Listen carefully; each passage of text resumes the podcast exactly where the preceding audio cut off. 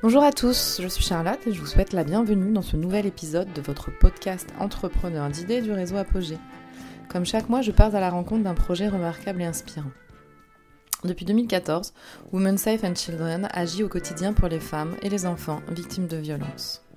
Situé à Saint-Germain-en-Laye, l'Institut s'appuie sur une équipe spécialisée en psychotraumatologie, des infirmières, des médecins, des psychologues, en victimologie avec des avocats et des juristes, et des partenaires engagés. Pour ce podcast, nous avons recueilli le témoignage de Frédéric Martz, cofondatrice et directrice générale de l'Institut. Cette interview est en deux épisodes, la deuxième partie sera diffusée la semaine du 23 janvier.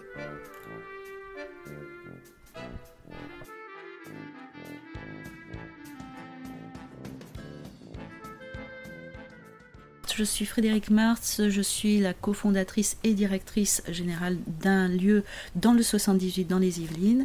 J'ai cofondé en fait cette association avec un monsieur chirurgien qui est spécialisé effectivement dans la reconstruction euh, après, les, après une mutilation euh, sexuelle. Euh, l'excision mmh. pour porter son nom. cette co-création était d'abord basée sur une volonté de démontrer que les violences faites aux femmes n'étaient pas un problème que porté par les femmes ou défendu par des femmes, mais que la société devait effectivement euh, euh, y voir en fait un engagement d'hommes et de femmes ou de femmes et d'hommes euh, pour une cause qui aujourd'hui est un des plus grands problèmes de santé publique. On ne peut pas le nier. Qu'est-ce que c'est la santé publique? Bah, C'est l'impact que ça a sur la société, les coûts directs et indirects que peut porter une société parce qu'une femme victime ou une victime puisqu'on ne va pas la genrer tout de suite, euh, est une victime qui peut coûter cher à la société par des arrêts maladie, par des prises de médicaments, euh, parce qu'elle est dépressive, etc. Voilà le contexte dans lequel on s'inscrit aujourd'hui. D'accord. Alors, de ce constat, en fait, vous avez créé donc votre association est-ce que vous pouvez nous en parler, nous donner le nom de l'association et nous, expliquer un petit peu l'historique Alors l'association donc euh, qui, qui, a ouvert ses portes en 2014 porte le nom de Women Safe and Children. C'est une association qui a un avantage, elle est libre de pouvoir pousser ses murs par des constats de terrain. Alors qu'est-ce que ça veut dire euh, pousser les murs? En 2014, nous avions un objectif et un objet d'association, c'est la prise en charge des femmes victimes de violences au bout de quelques mois, on constatait que ces femmes qui franchissaient la porte pour être aidées, quand on rentrait dans leur anamnèse, donc leur vie antérieure, on s'est rendu compte qu'elles avaient été à 70% victimes de violences dans l'enfance. Première question, est-ce qu'on va attendre que ces femmes aient 18 ans pour venir se saisir de notre euh, dispositif ou en tout cas de notre organisation pluridisciplinaire? On y a réfléchi, évidemment, on s'est, on, s'est très vite aperçu qu'il fallait entrer beaucoup plus dans le vif du sujet et aussi s'interroger sur la place de l'enfant dans cet écosystème euh, où les femmes nous déclaraient ne pas percevoir que l'enfant était aussi, à l'époque, on disait témoin de, de violence. Aujourd'hui, et grâce à l'évolution de la société et de sa réflexion sur les violences, on ne parle plus d'enfants témoins, mais on parle clairement d'enfants victimes. Qu'ils ne soient pas directement euh, euh, touché par une forme de violence, en tout cas il en est témoin, et il n'est plus que témoin, il est victime. C'est important de le préciser parce que ça montre bien l'évolution de la société et aussi la place de l'enfant dans cette euh, réflexion sur les violences qui s'exercent sur une femme et qui impactent sur les enfants on a ouvert donc en 2016 euh, un pôle qui s'appelle le pôle enfant. Pourquoi on a voulu, ou en tout cas mineur, pardon, pourquoi on a voulu le différencier? Parce qu'on savait très bien que la société traitait principalement les, violences par tuyaux d'orgue. Alors, on va dire dans le cadre des, des, victimes, on pouvait dire que les adultes étaient traités dans un espace et les enfants dans l'autre. Nous, on voulait que ce soit dans un même lieu. On a constaté en 2014 que nous traitions également les violences par forme de violence. Donc vous aviez des associations qui étaient dédiées à la prise en charge d'une femme victime de viol, d'une femme victime d'inceste, d'une femme victime... Toutes les formes de violence étaient déclinées par type d'association. La deuxième, euh, le deuxième constat, donc c'était ce principe de tuyau d'orgue aussi, c'est par profession. On constatait beaucoup que les professionnels traitaient la forme de violence par son métier sans partager nécessairement avec d'autres métiers. Et c'est là qu'on a installé cette vision pluridisciplinaire. Mm. Cette vision pluridisciplinaire, pour nous, elle s'est inscrite par un premier pilier qui était complètement absent en 2014, c'est l'absence de la santé dans les maillons d'une chaîne de prise en charge des violences. La santé, c'est quoi? Souvent, on pense que quand on parle santé, c'est une victime sur laquelle on va faire un constat de bleu. Non.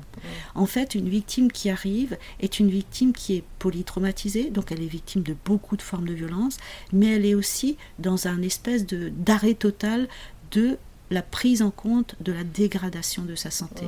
Qu'est-ce que c'est la dégradation de sa santé? C'est que s'installent des maladies chroniques qui ne sont pas identifiées ou qui n'étaient pas à l'époque identifiées en 2014 comme des conséquences des violences.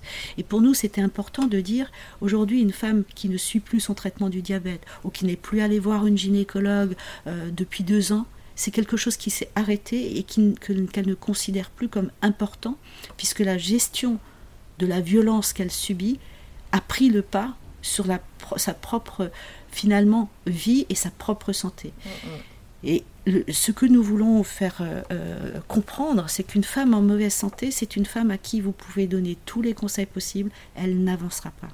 Et c'est important de dire que avant que l'on puisse lui reprocher qu'elle ne fait pas les choses qu'on lui dit de faire, il faut déjà constater qu'elle est en mauvaise santé, qu'il faut la remettre en bonne santé. Et une femme en bonne santé, quand on lui donne des directives, puisqu'on ne veut pas l'infantiliser en lui disant on va faire pour vous, il faut qu'elle fasse pour, par elle-même pour elle-même des actions qui vont être extrêmement euh, lourdes.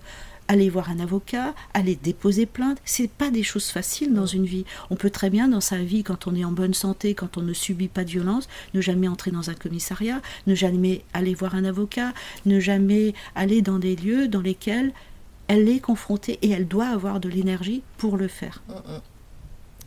Alors à partir de ce constat, donc vous, vous avez décidé de créer, donc vous étiez deux, c'est ça? Alors euh, non, on était. Alors euh, je, vais reprendre la genèse. Donc euh, cette organisation qui s'est ouverte en 2014 a, planifié toute son organisation sur la pluridisciplinarité. Cette pluridisciplinarité a été très très importante puisque d'abord en 2014 on avait la chance d'avoir beaucoup plus de personnes qui étaient volontaires et bénévoles pour œuvrer et ouvrir une association qui allait devoir très vite accueillir. Accueillir, ça veut dire quoi? C'est compléter de cette offre que nous mettions en place. Il fallait qu'elle soit complète, puisque nous nous disions qu'une femme victime allait pouvoir entrer chez nous et voir au moins deux professionnels successivement. Mmh. La porte d'entrée chez nous, très importante, c'est l'infirmière. L'infirmière, elle a une vision à 360 degrés. Ça veut dire quoi une vision à 360 C'est qu'elle va autant aborder avec la femme euh, qui nous confie, qui lui confie la première fois sa parole, faire un état des lieux sur son état de santé, faire un état des lieux sur son euh, avancée pardon, euh, juridique, par exemple, est-ce qu'elle est déjà en processus euh, de judiciarisation, et puis évidemment sur son état psychologique. L'infirmière va rester dans son métier, mmh. elle va planifier le parcours de la femme. À l'époque, nous, nous souhaitons, nous souhaitions, et nous le souhaitons encore aujourd'hui, que la femme puisse voir un professionnel en porte d'entrée et tout de suite un deuxième professionnel qui se succède. Il se trouve que dans le constat de terrain, on voit bien qu'un premier entretien qui est délivré avec une telle énergie, parce que c'est la première fois, épuise tellement la personne qu'il est presque difficile de faire succéder un autre métier, par exemple un psychologue ou une consultation juridique. Donc on va privilégier cet entretien euh, premier pour construire après un vrai parcours dont elle va bénéficier et qu'on va, que l'on va pouvoir lui expliquer. Parce qu'aujourd'hui, euh, l'envoyer vers, l'orienter vers un psychologue, c'est pas facile parce qu'une femme ne se considère pas comme folle elle est mal, mais elle ne sait pas qu'elle a besoin d'un soutien psychologique. Et que le psychologique, tel qu'on le traite, ou qu'on l'apporte à cette victime, c'est de lui permettre de faire un constat. Oui, elle a subi un traumatisme. Et ce traumatisme, il faut qu'on le traite parce qu'il est diffracté dans son cerveau, elle ne sait plus où se situe son mal-être, où se situe sa difficulté relationnelle avec ses enfants, parce qu'elle-même est traumatisée et qu'il faut lui faire comprendre que ce trauma doit se traiter avant de pouvoir être prise en charge, on va dire, sur d'autres plans que l'aspect psy. D'accord, très bien. Euh, pour mettre en place donc, ce type de projet, qui est un projet très innovant, euh, quelles, ont été vos, difficultés, vos principales difficultés en fait euh, dans la mise en place? Alors, quand on crée une association qui a une vocation à œuvrer euh, sur un terrain qui touche à l'humain, il y a une particularité, c'est de prendre en considération d'abord le profil des professionnels qui vont constituer l'association. Ça, c'est en entrée de matière, c'est on crée une association, mais qui va œuvrer et qui va l'animer, ça c'est très important, c'est avoir des profils qui sont extrêmement tournés vers l'humain et puis peut-être euh, engagés dans cette cause. La deuxième, c'est s'engager sur un territoire. Et là, il n'est absolument pas question de s'installer sur un territoire sans prendre en considération l'écosystème dans lequel on va s'installer.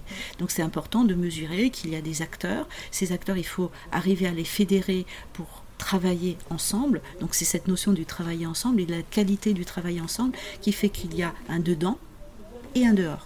Et ce dehors, il va nécessairement être stimulé par la qualité en fait de la relation que l'on va créer euh, avec le partenaire. Donc ces partenaires extérieurs sont extrêmement importants. Ils se travaillent, ils se cultivent sur du très long terme et en fait, ce que l'on avait fait nous, c'est que j'avais pris en fait euh, à l'époque la décision, euh, si je peux dire que, que c'était une décision, finalement je dis aujourd'hui c'est une décision, mais c'était intuitif plutôt. Je m'étais dit, est-ce qu'il faut que j'aille voir tout de suite les directeurs de ces structures, ou est-ce qu'on n'a pas intérêt à travailler d'abord à, à œuvrer sur le terrain pour donner confiance à des gens de terrain qui eux-mêmes seront les meilleurs porte-parole de nos actions positives. Mmh. Et donc on est vraiment rentré par ce champ-là en se disant, mmh n'allons pas voir les directeurs qui ne vont peut-être pas redescendre une bonne information sur qui nous sommes. Faisons d'abord nos, preuves, hein. voilà, et on va en faire effectivement une démonstration par quelque chose qui est factuel. C'est sur des situations comment on a réussi à travailler euh, euh, les choses. Donc les difficultés, j'aurais envie de dire, c'est de rester dans nos intuitions. Mhm. Oui, chacun a une intuition et je trouve que cette intuition que de dire non, on va pas prendre ce temps-là qui va être chronophage, faisons d'abord, d'abord parce que le sujet, bah, évidemment, euh, euh, le thème des violences est tellement prégnant dans notre société qu'on a été immédiatement euh, captés par les victimes qui sont venues nous voir de façon très nombreuse, ça nous a permis tout de suite d'être dans l'action de terrain. Donc on n'a pas eu de laps de temps où on disait comment on va faire venir les victimes. C'était pas ça du tout. C'était pas du tout agir euh, rapidement pour, la prise en charge. vous m'avez évoqué qu'il y avait que les femmes venaient de plus de 50 départements différents. Alors les femmes viennent, viennent mais c'est pour ça qu'en fait on va parler des sémages tout à l'heure. Les femmes viennent de 51 départements parce qu'elles ont entendu parler de nous parce qu'on a eu la chance effectivement d'être suivis euh, par des presses qui nous avaient identifiés euh, assez rapidement. Alors je ne sais plus comment et je ne connais plus l'origine, mais le travail euh, de la presse a été important puisque la presse, les Parisiens ou des grands médias, France 3 je crois, nous avait fait un petit reportage sur nous et ça a permis de nous présenter comme quelque chose qui rassurait beaucoup les femmes. En gros, elle disait ah, ah bah oui, je n'ai plus besoin de répéter mon histoire. Parce que c'est ça le fondement même de la relation de confiance, c'est que on évite à la femme de répéter son histoire. Et dans la notion de répéter, ça veut dire qu'elles nous disent toutes qu'elles sont tellement épuisées et qu'elles ont tellement été euh, comment dire en errance dans un des parcours qui n'étaient pas, pas suffisamment condensés ou en tout cas qui ne réunissaient pas suffisamment de professionnels, qu'en fait elles, elles, arrivaient épuisées dans les structures et elles ne faisaient pas. Nous, c'est peut-être ce, qu'on a, ce que l'on a illustré de mieux dans nos reportages, ou en tout cas que les journalistes ont illustré, c'est cette capacité à réunir dans un même lieu des professionnels qui allaient, et ça c'est très important de vous, vous poser ce mot, qui allaient initier et user du secret partagé. Le secret partagé, ça a été notre difficulté, puisque la question c'était ça, c'était quelle était votre, quelles étaient vos premières difficultés, c'est arriver à faire comprendre à un avocat ou à un médecin qu'il ne pourra pas travailler comme il l'entend aujourd'hui dans sa, branche de métier. Je ne peux pas partager mon secret médical, je ne peux pas partager mon secret euh, d'avocat. Aujourd'hui, euh, si nous devions revenir en arrière sur cette notion de secret de profession, hein on pénaliserait la victime hein directement. Parce que les secrets sont ceux qui ont pénalisé les victimes dans l'évolution normale de leur situation. Quand on entend un avocat qui dit aujourd'hui, moi j'ai un dossier médical mais j'y comprends rien, j'aurais envie de revenir vers le médecin, mais le médecin va me dire non, non, je ne peux pas vous parler, c'est un secret professionnel euh, de ma déontologie, etc., eh bien, l'avocat vous dira ben, j'en ferai rien de son dossier médical, il ne me servira à rien. C'est là qu'on pénalise la victime. Et je pense que ça, ce secret partagé, il s'est imposé à tout le monde. D'abord parce qu'il a rendu efficaces nos actions, non seulement dans leur efficacité qualitative, mm. mais aussi de, comment dire, de changement de mentalité. Mm. On a changé les mentalités dans ces métiers. Oui. tout à fait.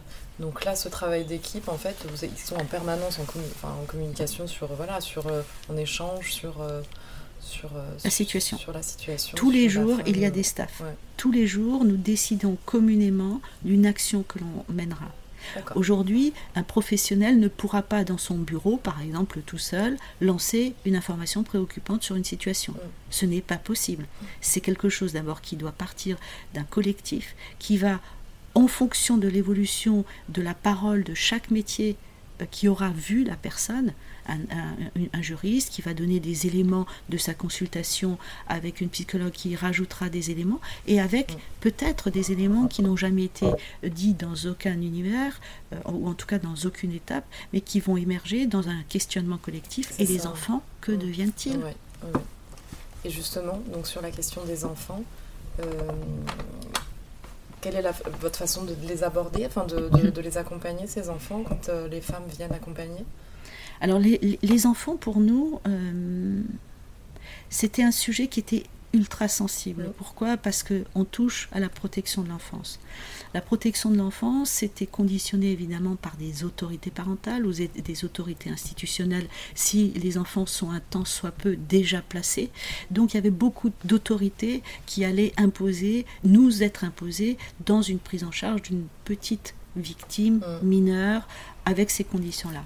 Puis je pense qu'on est allé, j'aime bien poser ce mot transgression parce qu'il fait pas de mal et parce que ce n'est pas une mauvaise transgression, c'est qu'on s'est dit, à force de regarder ce qui se passe dans ce domaine-là, qu'est-ce qui fait qu'aujourd'hui un enfant puisse avoir une réponse d'une institution ou des institutions qui sont dédiées aux enfants et qui sont déjà saturées? Puis la deuxième vision que l'on a eue, c'est de se dire finalement est-ce que les violences ne sont pas systémiques? Cette vision systémique, et je vais l'expliquer, ça veut dire quoi pour nous? Aujourd'hui, une femme qui déclare une violence dans de l'intrafamilial, d'ailleurs je me suis toujours interrogée sur euh, le Grenelle des violences conjugales, parce que moi j'aurais appelé tout de suite intrafamilial, parce qu'on ne peut pas ignorer que dans un couple, quand il y a des enfants, les enfants sont impactés. C'est ce que je dis dans mes propos euh, euh, de manière assez affirmée, parce que tous les enfants sont impactés. Et du coup, euh, notre réflexion était de dire, mais comment on va arriver à changer les choses tout en restant légitime sur ce que nous allons percevoir dans les violences? Légitime, ça veut dire quoi? Nous ne pouvons pas imaginer une prise en charge d'une adulte d'une maman par exemple, sans y voir s'opposer un père maltraitant, mais qui peut accuser la mère d'être suivie par Women Safe et d'avoir permis que l'enfant soit aussi suivi par Women Safe. Donc vous avez compris que nous avons fait le choix, quand une situation se présente, d'identifier de manière extrêmement, euh, on va dire, euh, euh, prématurée, la situation de l'enfant et le, comment il est dans cet écosystème? S'il va très très mal, il y a urgence. Et on le prend en charge et on va conseiller à la maman, on va l'orienter dans un autre dispositif pour que l'enfant trouve son univers d'enfant sur lequel on va vraiment cheminer avec, avec lui pour qu'il ne soit pas, il ne reste pas dans le traumatisme permanent qu'il vit. Comme on le dit bien, un enfant qui vit tous les jours un conflit conjugal, c'est comme un accident de la route tous les jours. Donc on ne peut pas ignorer ça.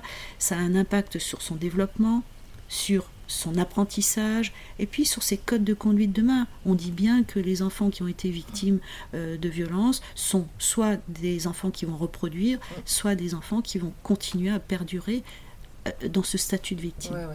Donc les enfants pour nous ont été un peu un enjeu, c'était un peu un challenge. Vous savez, souvent on dit qu'est-ce qu'on peut améliorer? Alors on parle beaucoup de formation des professionnels, etc.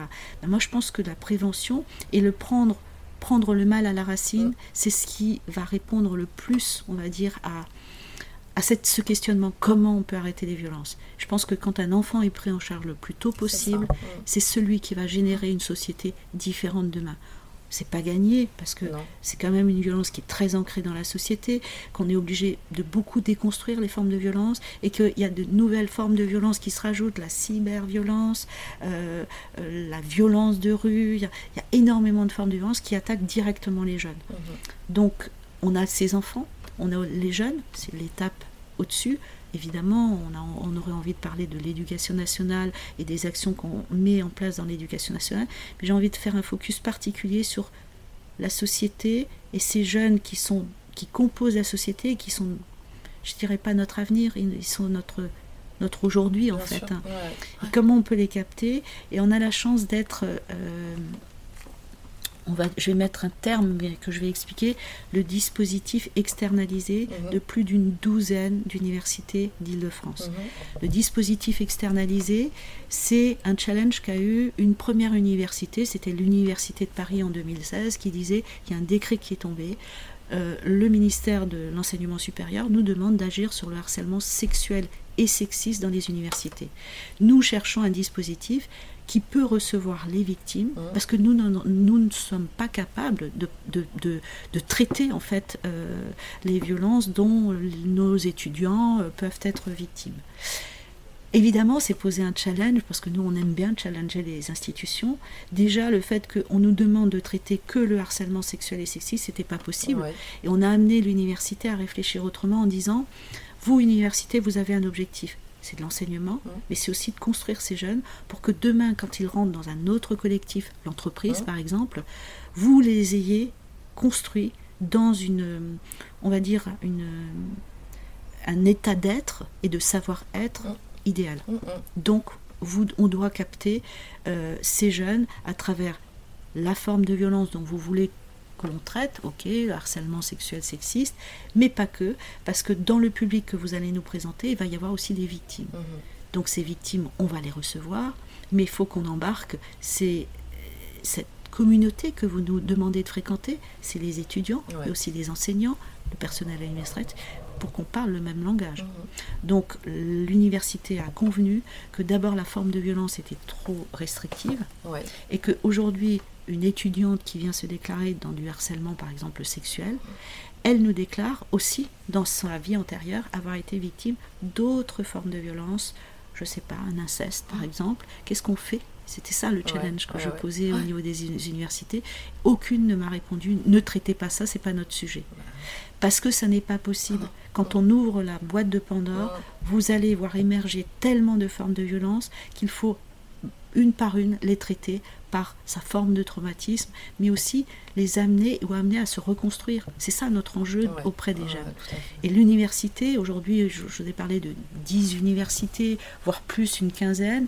On est, à, je sais pas, à l'université Paris 8 de Saint-Denis, euh, à la Sorbonne Université, euh, à euh, Paris euh, Saclay, on est sur Paris Malaquais sur les, pour les futurs architectes, etc. On est vraiment sur beaucoup d'universités et on les embarque. Et on les embarque comment? C'est qu'on n'est plus du tout sur un, des classiques formations. En fait, on entre par la neuroscience. La neuroscience, c'est quoi? C'est expliquer comment fonctionne un cerveau Mhm. et comment, quand un cerveau ou quand une personne est impactée, ça ressurgit, ça fait flamber le cerveau. Et la mécanique de, du, du stress que provoque Mm. une violence, il faut que ça s'explique parce que ça se ressent et que chaque individu qui aujourd'hui reçoit cette information, que ce soit un professionnel policier par exemple, à qui on dit, vous savez que le cerveau, euh, il fonctionne comme ça quand une victime est, est, est- est- est- est sous une est violée par exemple, ou euh, eh ben, ça, fait un, ça a un impact immédiat. C'est-à-dire qu'à un moment donné, vous réveillez la conscience de celui qui est soit témoin, mais qui n'agit pas assez, en se disant mais elle m'a dit ça il y a 15 jours, mais elle dit que ça va mieux. Eh ben non, il faut que tu saches que Non, dans le cerveau, voilà. Mhm. Donc ça c'est le la mécanisme neurosciences, Ouais. mais c'est aussi le mécanisme, le cycle des violences Oui. qu'il faut absolument expliquer. Aujourd'hui, on sait tous que les violences ont un cycle, Mhm. que quand on va dans une université, par exemple, pour sensibiliser les jeunes, on va leur parler autant de la, ce qui se passe dans le cerveau Mhm. que si vous êtes témoin, sachez que la personne qui vous confie en fait une forme de violence qu'elle a subie, elle peut très bien dans 15 jours dire non mais finalement tout va bien. Parce que la violence a un cycle. Et que quand vous comprendrez que vous ne devez pas la lâcher, la main à une victime, même quand elle est dans cette fameuse phase lune de miel comme on l'appelle, ne la lâchez pas parce que dans 15 jours elle va vous raconter, ou boire dans 6 mois, elle va vous raconter un nouvel épisode de violence. Ouais, il faut, être dans, il faut effectivement sensibiliser à ce sujet qu'on ne maîtrise pas bien finalement. On n'a pas conscience de, voilà, de tous ces mécanismes et de toutes ces connaissances sur, euh, sur, sur ce sujet. Donc euh, non, mais c'est passionnant. Et même pour aller plus loin, vous, vous pensez aussi vous diriger vers l'enseignement euh, pour les écoles, pour les collèges, pour ce type d'établissement, parce qu'il y aurait tellement de choses à faire à sensibiliser, je pense, sur le sujet. Alors, je ne veux pas dire qu'on a marché par opportunité sur euh, le positionnement sur les universités, mais les universités, on est face à des populations, euh, je dirais que quand on rentre dans une université, potentiel 20 000 euh, étudiants, 1500 donc c'est énorme, c'est des populations, on rentre dans des échos, on va dire des, micro-sociétés, on va dire, et là on se dit, waouh, le chantier, il va être énorme. Évidemment, on est en train juste d'enrayer quelque chose qui de cette jeune génération qui n'était pas sensibilisée, on les capte pour qu'ils deviennent des adultes un peu plus responsables. Ou en tout cas, euh, je ne veux pas dire que volontairement ils sont irresponsables. Ils ont été impactés par quelque chose qui, a, qui a été ignoré de la société. Aujourd'hui, on ne connaissait pas le mécanisme des violences, etc. Là, on est en train d'arriver à l'éducation nationale qui nous a sollicité justement parce que on a souvent abordé l'éducation nationale par des formes de formation mhm. qui doivent évoluer. Et nous, quand on arrive avec, euh, par exemple, euh, aujourd'hui, on a beaucoup travaillé avec l'éducation nationale sur la santé sexuelle. Pas nous, hein. Les autres organisations ont présenté leurs actions sur la santé sexuelle des jeunes.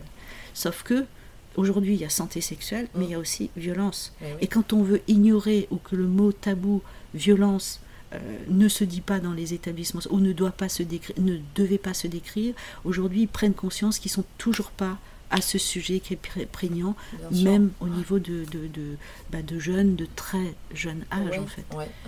Donc euh, voilà, on est en train de, de faire une vraie action euh, éducation nationale avec une réflexion sur plus de tabou, quoi. Il faut le dire. J'espère que cet épisode saura vous inspirer. Merci à Frédéric Marx pour son témoignage.